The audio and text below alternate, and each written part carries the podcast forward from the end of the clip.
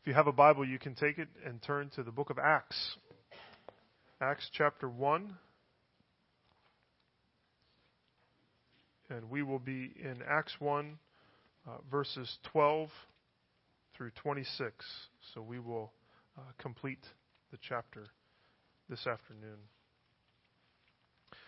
Acts 1, verses 12 through 26. My goal this afternoon, as we look at this account, which occurs in the 10 days uh, between Jesus' ascension on the Mount of Olives and the descent of the Spirit on the day of Pentecost.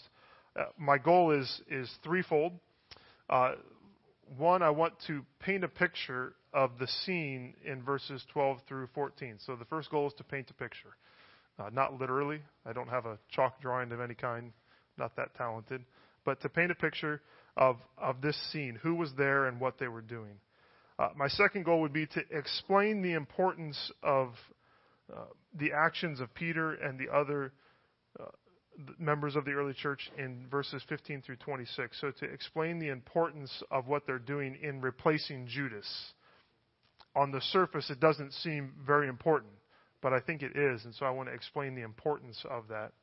And then my third goal is to provide a model for us all in seeking God's guidance as individuals and as a church. So we're going to see the early church seek the will of the Lord and give us a beautiful model for how we can do that as a church and in our own individual lives. So I want to paint a picture, I want to explain the importance, and I want to provide this model that we find here in these scriptures for seeking God's guidance. And my hope in doing these three things is that we would leave knowing and even feeling that we are grounded and guided. Grounded in the truth of our beliefs and in the sovereignty of God, and also guided by Him as individuals and as a church. So I'll have a, a more of a main idea later on, but for now, let's just let this title, Grounded and Guided, that will kind of serve to frame where we're heading. Grounded and guided. Last week, when we left the disciples, they were standing on the Mount of Olives. Uh, they had been staring into the sky, having just watched Jesus ascend. If you can remember that, he disappeared into the clouds.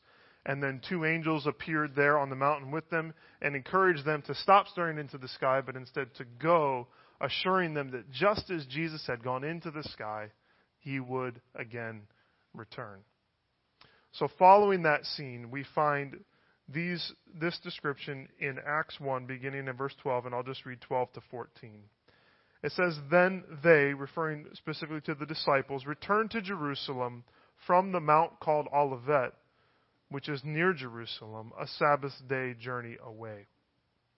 And when they had entered, they went up to the upper room where they were staying Peter and John and James and Andrew, Philip and Thomas, Bartholomew and Matthew, James the son of Alphaeus, and Simon the Zealot and Judas the son of James. All these were with one accord, with one accord were devoting themselves to prayer together with the women and Mary, the mother of Jesus, and his brothers. So in verse 12, we see the disciples descend the Mount of Olives and they enter through the east gate of Jerusalem. This was a, a little over a half mile journey, maybe about a 15 minute walk though their adrenaline is probably going, and so I don't think it took them that long to get to the east gate and get back into uh, the city. Luke gives some further details in Luke 24, 52, and 53. He says that following the ascension, they worshiped him and returned to Jerusalem with great joy and were continually in the temple blessing God. So, from a place of fear and confusion a little over a month ago, they have moved to worship and joy despite the fact that Jesus has just departed from them. They're filled with joy. They've been transformed by the words of Jesus, by the words of the angels, by the, the things that they have, have seen. They know that Jesus truly rose from the dead. He's consistently and constantly confirmed it over the past 40 days. They are rock solid sure of this. And they know that the kingdom has come and is coming in some form, maybe beyond what they ever imagined, but it's, it's here and they are to be witnesses of its arrival as they share the words and the deeds of Jesus. And they also know that the promise of the Spirit is coming. It's coming not many days from now. And so they enter Jerusalem not afraid for their lives anymore, but they enter with confidence and joy, praising and worshiping God. You can almost see them walking down the streets of Jerusalem, hardly able to contain their excitement. They remind me maybe of a, a bunch of high school seniors having just got let out of their last class of the last year of their high school career and they sort of walk out of the doors of the school. They're full of hope. The sun is is shining. They have freedom. They have joy. The summer is is ready. It's before them. They're ready to take it on. They're ready to take on this new chapter of their lives. They have no idea what the future holds but they're just excited for it. That's what the disciples remind me of. And so as they sort of float down the the streets of Jerusalem they arrive at the upper room where they we are told that they were staying we might assume that this is the same upper room where they had shared the Passover meal with Jesus, and that might be the case. Um, if it was, you can imagine how that room would be filled with very specific memories. Uh, for a time, those memories had brought sadness, but after everything that they had just experienced in the previous 40 days, all these sights and the smells and the tastes that were associated with that room would take on this brand new meaning for them. Of course, it may have been a different upper room altogether. We're not really sure. There's another prayer meeting in Jerusalem that's held in the home of John Mark's mother, whose name is Mary. That's in Acts 12:12. So it could have been that that's where they landed. It could be that those are actually the same. That that that's where they just always met. Um, but whatever the upper room is, it's a place that's large enough for the disciples and the others that are described here to be, and eventually for 120 people to gather. So this is a fairly good sized room. So why don't we sort of, in our mind's eye, go up the stairs and, and, and walk into this room and see what it's, what it's like. Who's there? Uh, what are what are they doing in this in this room? What is the, happening here in the early church? So first of all, who was there? Who's in the room when you walk into it and you sort of look around? Well, the disciples, of course, are present. Uh, now, just 11 of them. They are listed in much the same way that they are throughout the Gospels, minus the now familiar closing line of, and Judas Iscariot, who betrayed him. That's no longer there. Judas, the son of James, is identified, but not Judas Iscariot. We'll come back to him a little bit later. But for now, we can note that Peter, James, and John are at the front of the list, as usual. And in fact, we could say that they will be the only disciples whose names appear again in the book of Acts or in the rest of the New Testament, for that matter. Now, you might say, what about Philip in chapter 8? Which is what I said when F.F. F. Bruce told me that this is the last time these names are mentioned. I said, well, what about Philip? To which he, I did some research and found that actually the Philip in chapter 8 is not Philip the disciple. It's most likely Philip um, the, the, this is the Philip who takes the gospel to, to Samaria, preaches to the Ethiopian eunuch. This is the deacon Philip who's mentioned in Acts chapter 6. He's also known as Philip the evangelist. So this is not the disciple Philip. So if you thought that like I did, it's not. Um, so we can see these, these 11 men, but we also can look around the room and we can see a, a number of, of women. Oh, these faithful women that are here. These faces are not new to us. Luke has, has pointed out the importance of these women in the life and the ministry of Jesus consistently. Luke 8 says that as Jesus traveled and ministers, ministered, the disciples were with him, but also, he says in Luke 8, also some women who had been healed of evil spirits and infirmities. Mary, called Magdalene, from whom seven demons had gone out, and Joanna, the wife of Chuza, Herod's household manager, and Susanna, and many others. Luke also tells us in Luke 8 that they financially put, supported Jesus in his ministry. And then we see them again that when the disciples had fled, they are there witnessing the death and the burial of Jesus. They are the first to see Jesus resurrected on the first Easter morning. And as we look around, we see these, these brave, faithful women who were right there alongside the disciples. Um, and as we look at them, we might look around the room and see the disciples and see the women, but then our eyes would settle on, on one woman in particular. Because Luke tells us that Mary, the mother of Jesus, was there in that room. Isn't that interesting? Interesting is not the right word for it. It's beautiful. She's she's now a woman, probably most likely in her late 40s or early 50s. Um, she's probably a widow at this point, given that Joseph is absent during the ministry years of Jesus, and the fact that Jesus on the cross entrusts the care of his mother to John, so she is probably a widow.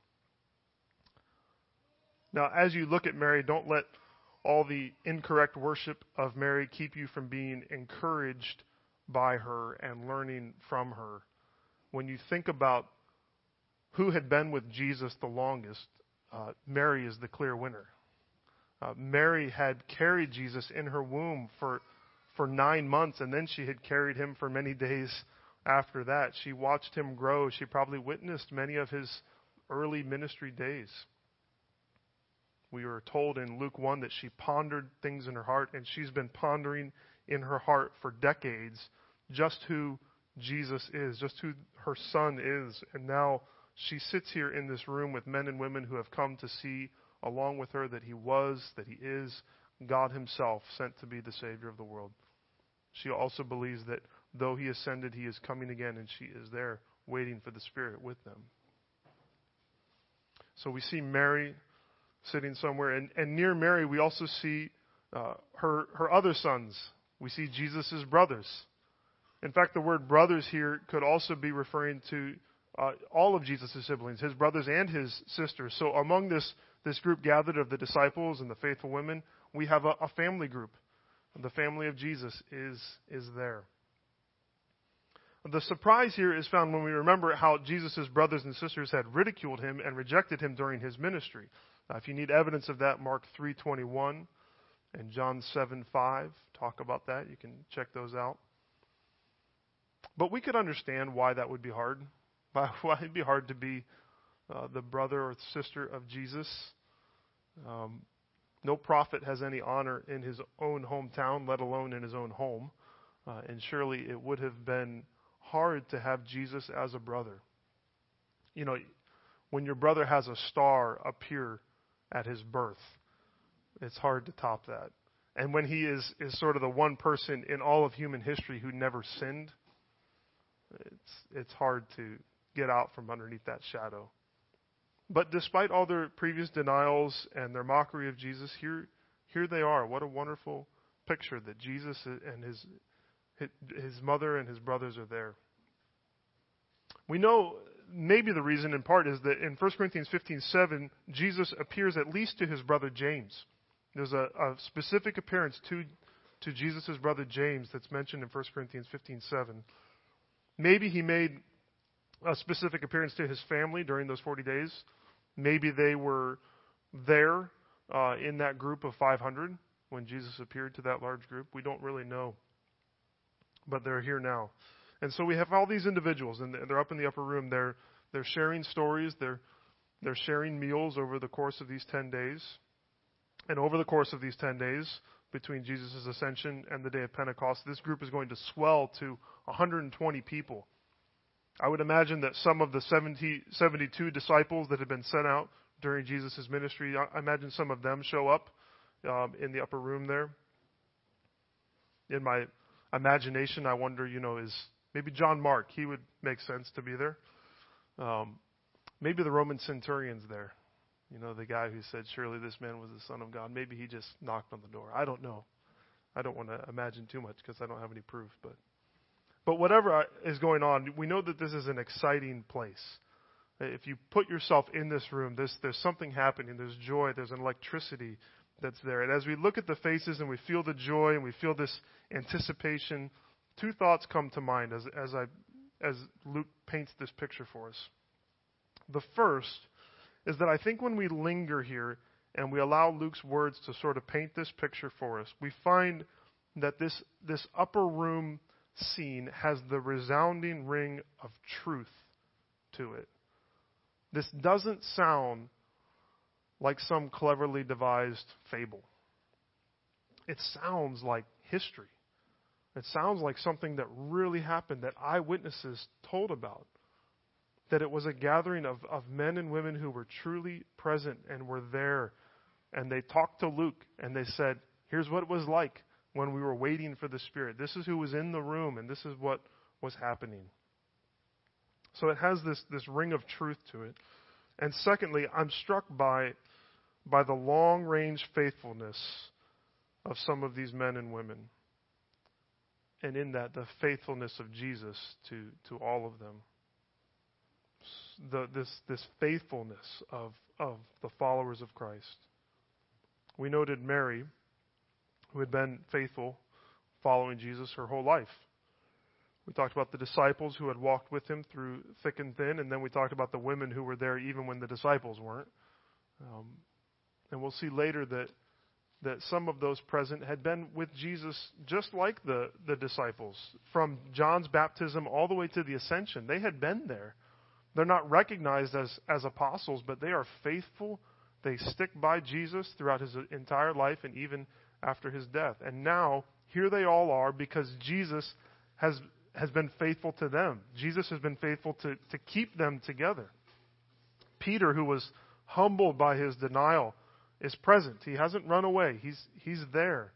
And Thomas, who had doubted, uh, has shaken off that misstep and is, and is waiting here with everyone else. And it reminds me of John 17 12, where Jesus is praying to the Father and he says, While I was with them, I protected and preserved them by your name, the name you gave me.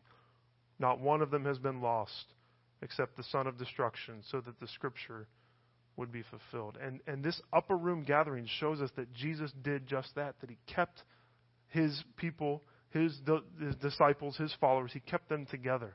And here they are. And, and the, as I look around this room, I don't know about you, but as I think about this group, it, it just makes me want to be faithful. Faithful over the, the long haul to keep moving forward in faith, to, to not deny Christ, to be found in Him, to, to trust too that when I'm faithless, He will remain faithful because He cannot deny Himself. But I want to, I want to be in the upper room. I, they they remind me of, of this long line of faithful saints that doesn't just go back to them, but goes back to, to men like Abraham because this is all one long story. And, and people who were faithful throughout all those ages all the way to people who I know in this room who are faithful saints, who have walked with Jesus for a long period of time.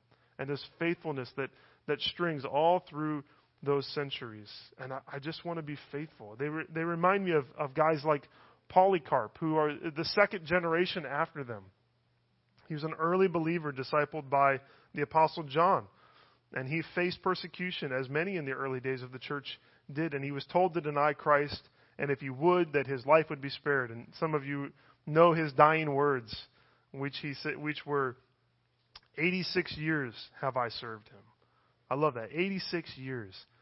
Now, 86 years have I served him. So was he older than 86? I don't know, but whatever it is, 86 years have I served him, and he has never done me injury. How then can I now blaspheme my King and Savior? faithful. He was faithful for many years and faithful to the end because Jesus was faithful to him.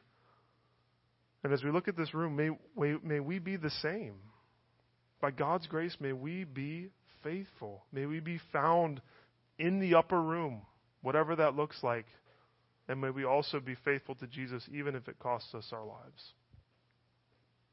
Some of the people in this room in fact, most of a lot of them, all the disciples except for John, would be faithful all the way to the point of martyrdom.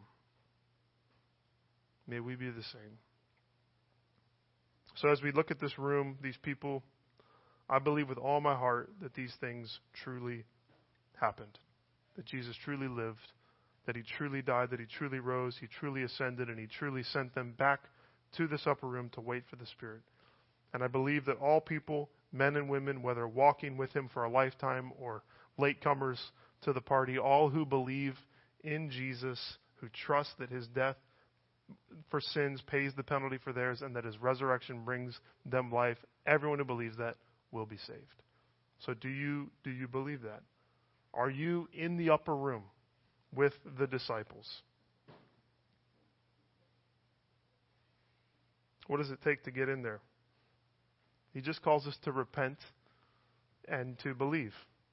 I said I long for this, this lifetime of faithfulness, and that longevity, but that longevity is not what's needed for my forgiveness and my redemption. Rather, it's the faithfulness of Jesus that saves us, whether we follow him as children or finally bow the knee on our deathbed. But if we would repent and believe, he makes us his own. So, that's long enough to paint the picture of the people who were there, but what are they doing? What's going on in this, this, this room?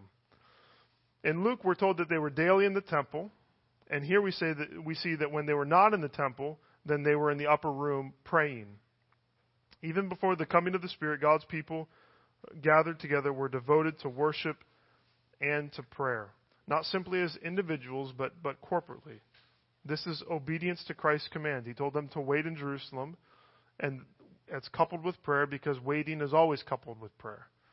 Jesus, even in the garden, said, Watch and pray. Wait and pray. It's interesting to me to note that the Spirit is coming, but they are praying for the Spirit to come, and they're praying for God's continued guidance. John Stott connects the dots for us when he says, God's promises do not render prayer superfluous or unnecessary. On the contrary, it is only His promises which give us the warrant to pray and the confidence that He will hear and answer. The more we know God's sure and certain promises, the more confidently we can pray. The more we know God's character through His Word, the bolder we can be in what we ask of Him. God's, God's sovereignty, His promises, don't eliminate the need for prayer. Don't ever think that. Rather, God's sovereignty and His promises bring power to our prayers. We know, we, we come trusting that God truly is sovereign. God, God truly is controlling all things, and that His promises are certain, that His character is unchanging. So we come with confidence. We don't come to a God who is always changing that we never know what he's going to be like. Maybe he's in a bad mood and he's not going to listen to us this time. No, his character is consistent. And we come to a God who is always able, always in control of every situation. We don't come to a God where he can't control this specific circumstance. His power is too small or this is not important enough. No, he is able to do all these things. So we come with, with great confidence. We pray with confidence based on the truth that we have in the scriptures. And so, Grace Fellowship Church, let's let's pray as we wait. We're kind of always in this period of waiting, waiting for Christ to come. But I feel in some ways we're in a unique place of waiting, aren't we? We're waiting for what's next. And we trust that God will use His church, and let's pray that He would show us how He's going to do that. And as we do that, we, we reflect this first gathering. As we sit here in the foyer, as we did last week, and as we will do this week, and as we pray, we say that, that prayer is at the heart of who God's children are through faith, and that we are a people who are always, in some ways, waiting. Waiting for present answers, waiting for future glory, and as we wait, we pray. That's what we always do. If we're always waiting, then let's always be praying and seeking God. So they're, they're filling the upper room there. What are they doing? They're filling the upper room with worship and with prayer. But in addition to these sort of general things that are going on, we also find that they're about a specific task. And that specific task is replacing Judas. Let's read about that. Acts chapter 1, verses 15 through 26. In those days, so this is during those 10 days, Peter stood up among the brothers, the company of persons was in all about 120, and said, Brothers, the scripture had to be fulfilled, which the Holy Spirit spoke beforehand by the mouth of David, concerning Judas, who became a guide to those who arrested Jesus. For he was numbered among us, and was allotted his share in this ministry. Now this man acquired a field with the reward of his wickedness, and falling headlong, he burst open in the middle and all his bowels gushed out, and it became known to all the inhabitants of Jerusalem, so that the field was called in their own language Akeldama, that is, field of blood. For it is written in the book of Psalms, May his camp become desolate, and let there be no one to dwell in it. And let another take his office. So one of the men who have accompanied us during all the time that the Lord Jesus went in and out among us, beginning from the baptism of John until the day when he was taken up from us, one of these men must become with us a witness to his resurrection. And they put forward two Joseph, called Barsabbas, who was also called Justus, and Matthias. And they prayed and said, You, Lord, who know the hearts of all, show which one of these two you have chosen to take the place in this ministry and apostleship from which Judas turned aside to go to his own place. And they cast lots for them, and the lot fell on Matthias, and he was numbered with the eleven apostles. A lot of questions that arise looking at this passage. One of the questions has to do with how Judas died um, and who purchased this field that he was buried in. You can see the description that Luke gives here in verses 18 through 19. Kind of gruesome. We thought about putting that on the front of the bulletin, but figured we would go with a different verse. Um, and and these words are uh, not part of Peter's original speech. You can see that they're kind of bracketed off, possibly in your translation. Um, they're included here for us as readers to understand who this Judas was and what happened to him. Everyone there knew who Judas was, and they knew the whole story. Um, there are some apparent disagreements between what Luke says happened to Judas and what Matthew said happened to Judas about exactly how he died. I think those are easily resolved, and so I will leave you to discern that apparent discrepancy. But if you want to talk about it, we can. We just won't spend time now at this point. But whatever conclusions you come to, it's obvious that he is not one of the people in the room. Judas is not there. He is dead. And so there's only 11 apostles. And this seems to be a problem. Now, as I move from verses 14, verse 14 to verse 15, the question I want to ask is more than how did Judas die is why is this even here? Why is the account of Judas's replacement included? If I'm Luke's editor, uh, I think I'd say, you know, just cut that whole part out. It's not necessary. Nobody wants to be reminded about Judas. Uh, Matthias never shows back up again. He's just a character that you leave sort of hanging out there, and we never know anything else about him. As best I can tell, the, mer- the narrative could move from verse 14 to chapter 2, verse 1 very easily. And chapter 2 is where we're, we're trying to get to, anyways. This is what we and the disciples are waiting for the coming of the Spirit. This is the cliffhanger that we were left with from verse, 8, verse 5, verse 8. And instead of resolving that, that tension, we watch the early believers decide who should replace Judas as a disciple. Why? Why is this important? Let me encourage you. Ask questions like that when you're reading through the scriptures. Why is this here? And why in this place? What's important about it? Here's what I think this passage and, and this whole section in some way calls us to do. Here's a big idea for you remain rooted in the truth and follow God's sovereign leading.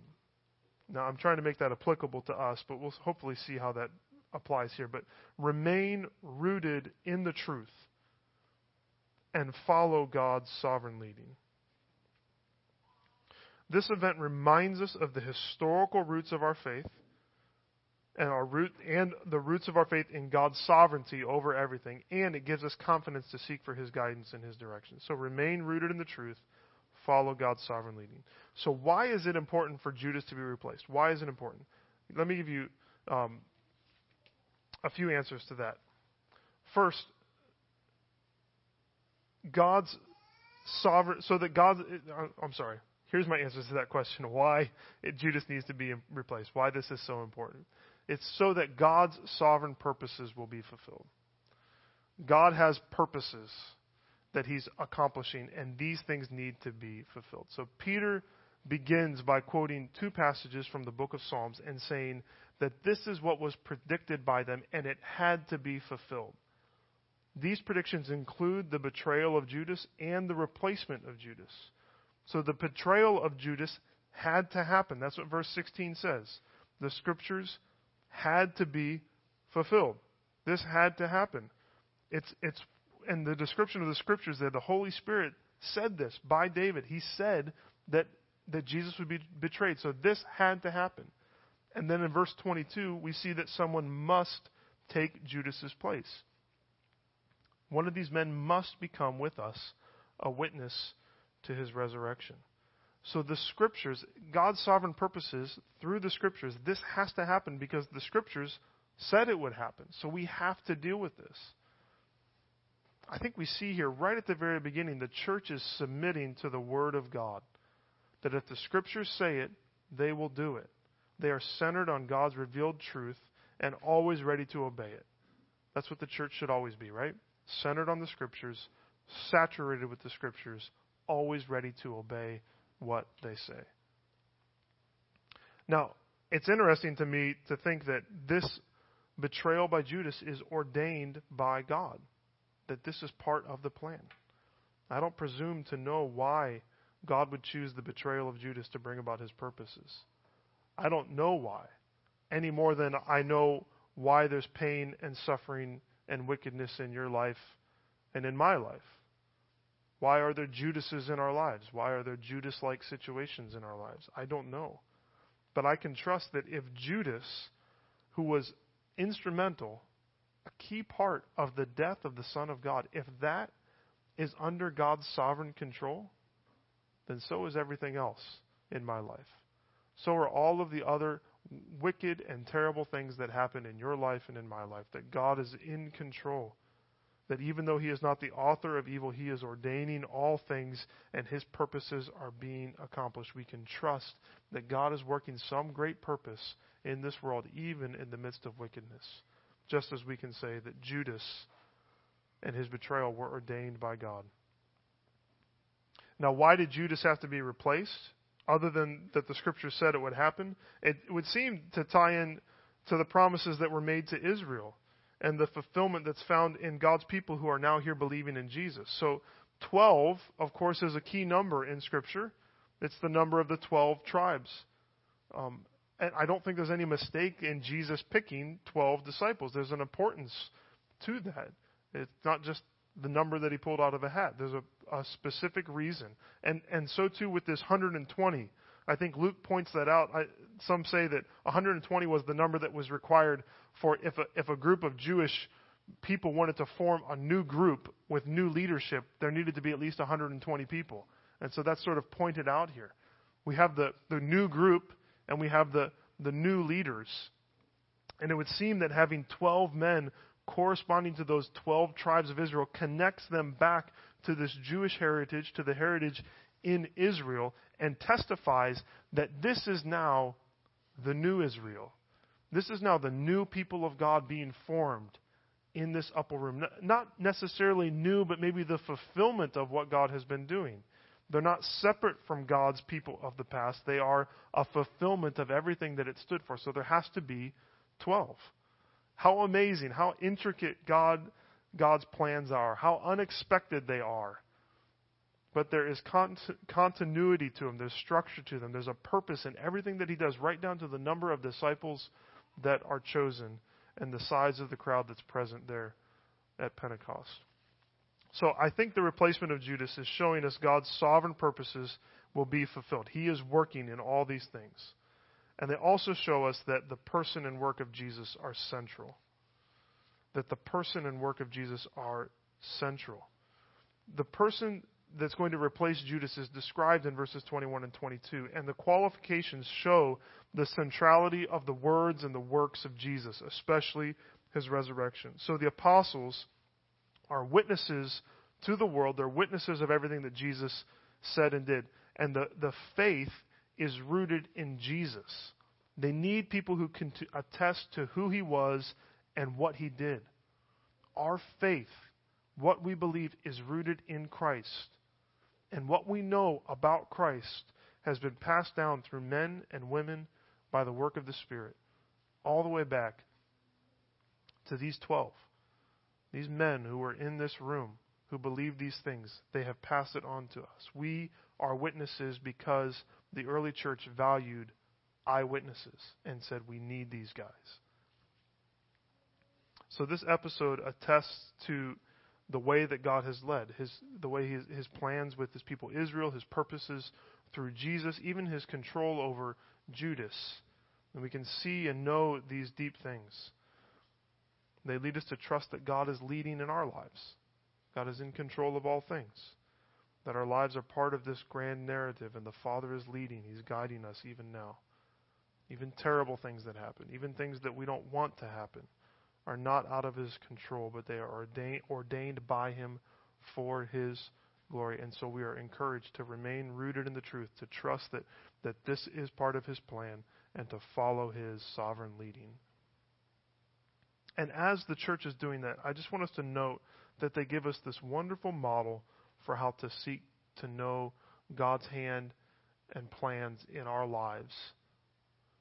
We see that they, they focus on four different things, and I think this forms a great, simple way for us to seek God's will for ourselves as individuals and as a church. They're focused first on the Scriptures. We've, we've identified this. They're focused on the Scriptures. God's Word guides and directs them. It instructs them just as it instructs us and commands us. It gives specific instructions, it gives general principles that we would ignore to our own peril and that we would obey, obey for our eternal joy. So just as, as Peter directed the people to the scriptures, he said, This is what the scriptures said, so this is what we need to do.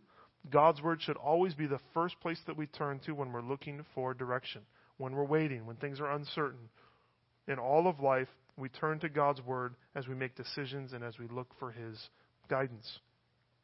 So, the Scriptures. Next, we look at wisdom and reason. Wisdom and reason. God has given us minds that are able to think and process and understand. These early believers understood that they needed a 12th witness, and they knew what was important for him to have seen and heard. He needs to have been there for John's baptism, and he needs to have been there all the way through to the ascension. He needs to have seen all of that. They said, This is what's important. They knew that. And then, in the same way, while our logic often fails, God has given us minds to understand the world and the situations around us. And He's put us in community where together we can put our heads together and share wisdom. That's why when we're looking at locations, we say, Let's take the whole church because there's wisdom in God's people. There's wisdom in our in our heads. There's wisdom that Scripture leads us to. The Spirit is guiding us, but there's also this this logic, this reason, this wisdom that we have. It's not all we have, but it is something that we're able to use as we look for God's direction in our lives. Of course, our thoughts, if they are in conflict with Scripture, then they are wrong. Scripture always trumps our own reason, but it is there to help us. So we turn to the scriptures, we turn to our wisdom and reason. We next note that they, of course, they're turning to prayer. They turn to prayer. Verse 24, they prayed and said, You, Lord, who know the hearts of all. What a wonderful phrase.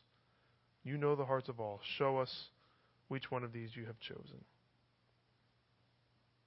Prayer, seeking God's will and direction by calling out to Him is well modeled in the early church, and it must be a part of our lives as individuals and as a corporate body.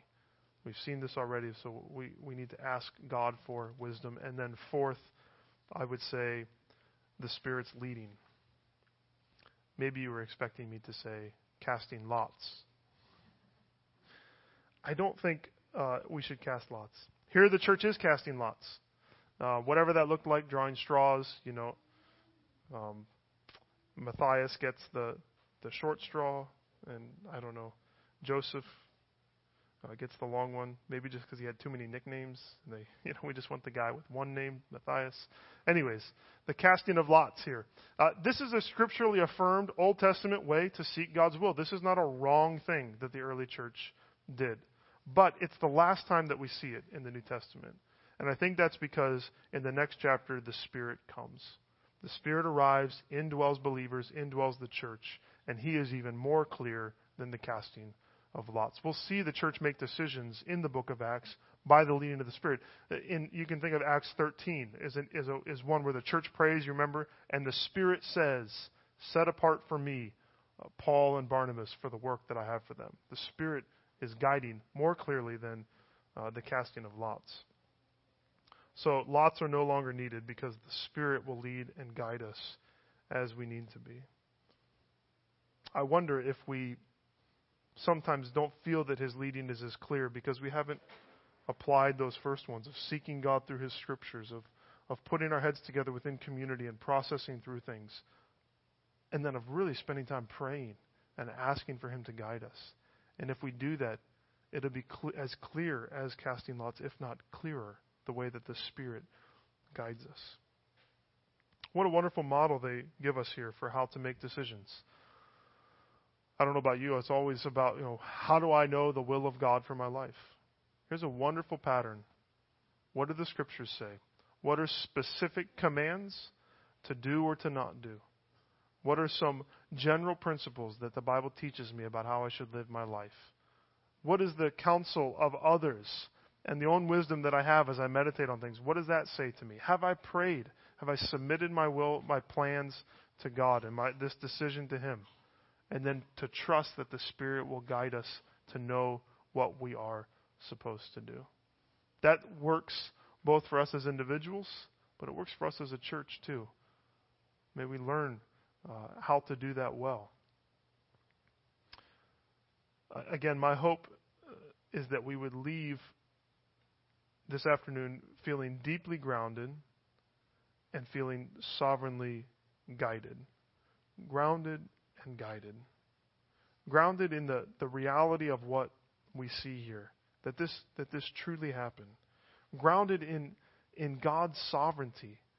Grounded in the fact that we can watch what He is doing through His people in these early days and know that He is still at work.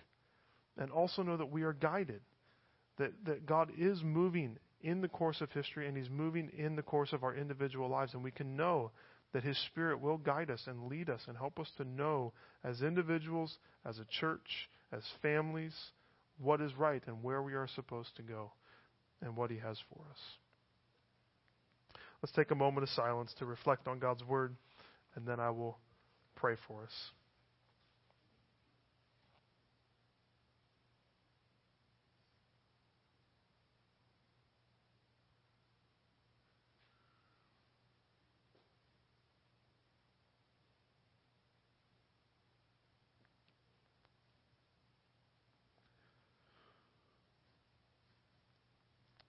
Lord God, we we thank you for these verses that thank you that I was not the editor of Acts, that these are here and they are encouraging and that they are good for us to read and to learn from. I pray that you would take these words that I've said and, and bring some clarity to them in our own hearts and our minds. I pray for our church, Lord, that we would be faithful, that we would be filled with faithful men and women like those that were gathered in that upper room. I pray that we would be those that are always seeking your will. I pray that we would be those who are centered on Scripture, Lord, that are a community that thinks and processes together, that we are a community that, that prays even more than we do that, and that we are a community that is looking for your guidance trusting that your Spirit will lead us into your will and into your truth. Lord, we ask for um, your help and, and your wisdom to permeate this place, to permeate our lives. thank you for your word. Pray all this in Jesus' name. Amen.